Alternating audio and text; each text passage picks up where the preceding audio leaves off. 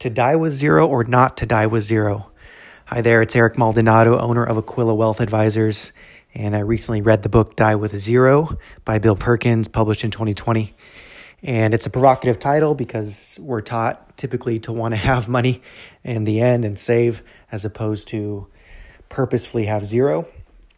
And the premise is that people, he's speaking to first world people, Americans, tend to save, save, save, save, save and when they could have been uh, spending it on experiences when they were most healthy. And then when it comes to die, they, whether it was purposeful or not, have this money saved up that uh, doesn't they can't take with them, and it would have been better to die with zero, meaning give it away while you were still alive to be able to make a, an impact and see where it's going, or spend it on the things that you care about valuable things. Um, so the title's provocative, but as you start to break it down, essentially he's saying, you know, be more mindful of your age and stages of life, and especially as it relates to your health or your ability to do things like travel, uh, hike, take excursions, whatever. Because by the time you're 60, 70, 80 plus, you might have money saved up, but now you don't really have the experiences to go along with it. A couple of interesting examples or or um, you know good points he made is many people they wait until the end to give their money to their kids. And you know these days people are living to age 100 all the time. So between a spouse the odds are someone's living to 80 90 100 and by that time if you give money to your kids they're going to be what 50 60 so that's kind of the time where they don't really need the money. So he's saying if you can it's better to give money to your kids when they need it most like in their 30s when they're growing families or trying to buy a house or start a business.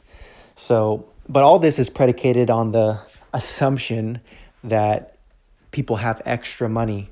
So some people might be listening to this or reading his book and think you know great uh, ideas bill, but you're assuming that we're all going to have millions of dollars extra in the end. And that's kind of his point is is if you take into account our present value of future earnings, that's our greatest wealth. And you know, for example, if you're making $100,000 a year in 10 years, you're a millionaire. You just don't get the million dollars today. It takes 10 years. But over 20, 30 years, you've made 3 million or so and that, that doesn't assume rising rates of wage increases or business profits or whatever. So it's definitely a first world book. You know you can't be reading this book in uh, third world countries and be like all right let's try to give away more money even though i don't have any. So he's starting with the premise that you have a lot of money and you're going to make a lot of money and you're probably going to die with more money than you intended. So think about splitting up those stages of life. Think about think about it in decades, whether it's your twenties, thirties, forties, fifties, and you have more energy and maybe less money in your earlier years, but less health and more money in your later years. How do you kind of even that out? And he gives some examples of you know a friend he knew who took a took out a loan basically to go on a European excursion when he was in his twenties and Bill was just saving, saving, saving. And in reality, the guy that took out the loan to go on this backpacking trip for three months or whatever in Europe ended up making the better investment because he was going to make more money later, but he could never get those experiences back in his 20s because later on in life, 30s, 40s, you have more responsibility. You can't just up and go for three months. Um, so, you know, Bill Perkins, he's a former stockbroker, Wall Street day trader, poker player. So that's kind of the lens that he's coming at it through. You know, a Wall Street day trader who made a bunch of money and is in that world of high high wages, high salaries, high commission payouts. So that's obviously a bias. For me as a financial planner, some takeaways that I saw that that were helpful is just the financial planning in general tends to uh, be more uh, cautious oriented or warning oriented in, in that the financial planning industry, the investment industry tends to scare people into saving, meaning, you know, you don't want to die with zero or you don't want to die as a burden to your kids and, and things like that.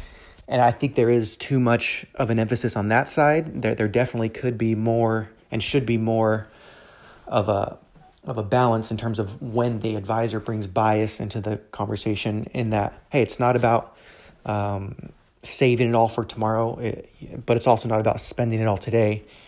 So that's where an advisor can help guide and help, and maybe even alleviate some stress or pressure by saying, "Hey, you're going to make more money.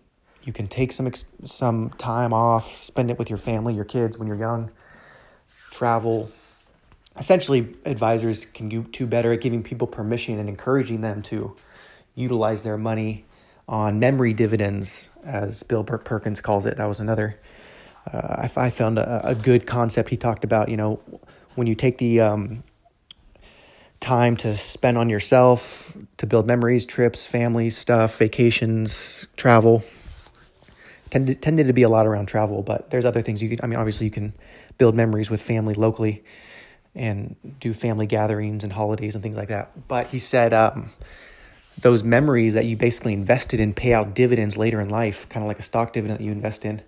So when you're when you're a little bit older and maybe can't do those things physically that you did when you were younger, you can still experience them through your memories, and those those memory dividends have value.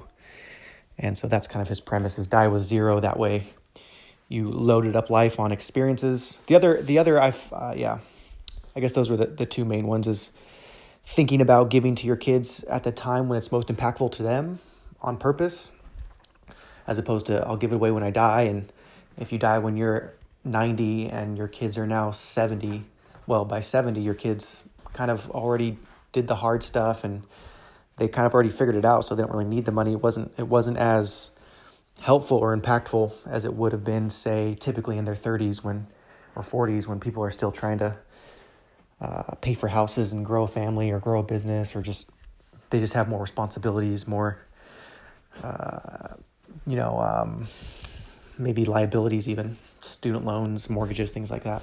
So that was a good concept and then the memory dividend concept I, I thought was a a good one to think about. Um, so yeah, it's it's nothing groundbreaking, but it's just a, a, There's been other books written like it. There's one other one called Die Broke, that was written I think in the '90s, maybe early 2000s.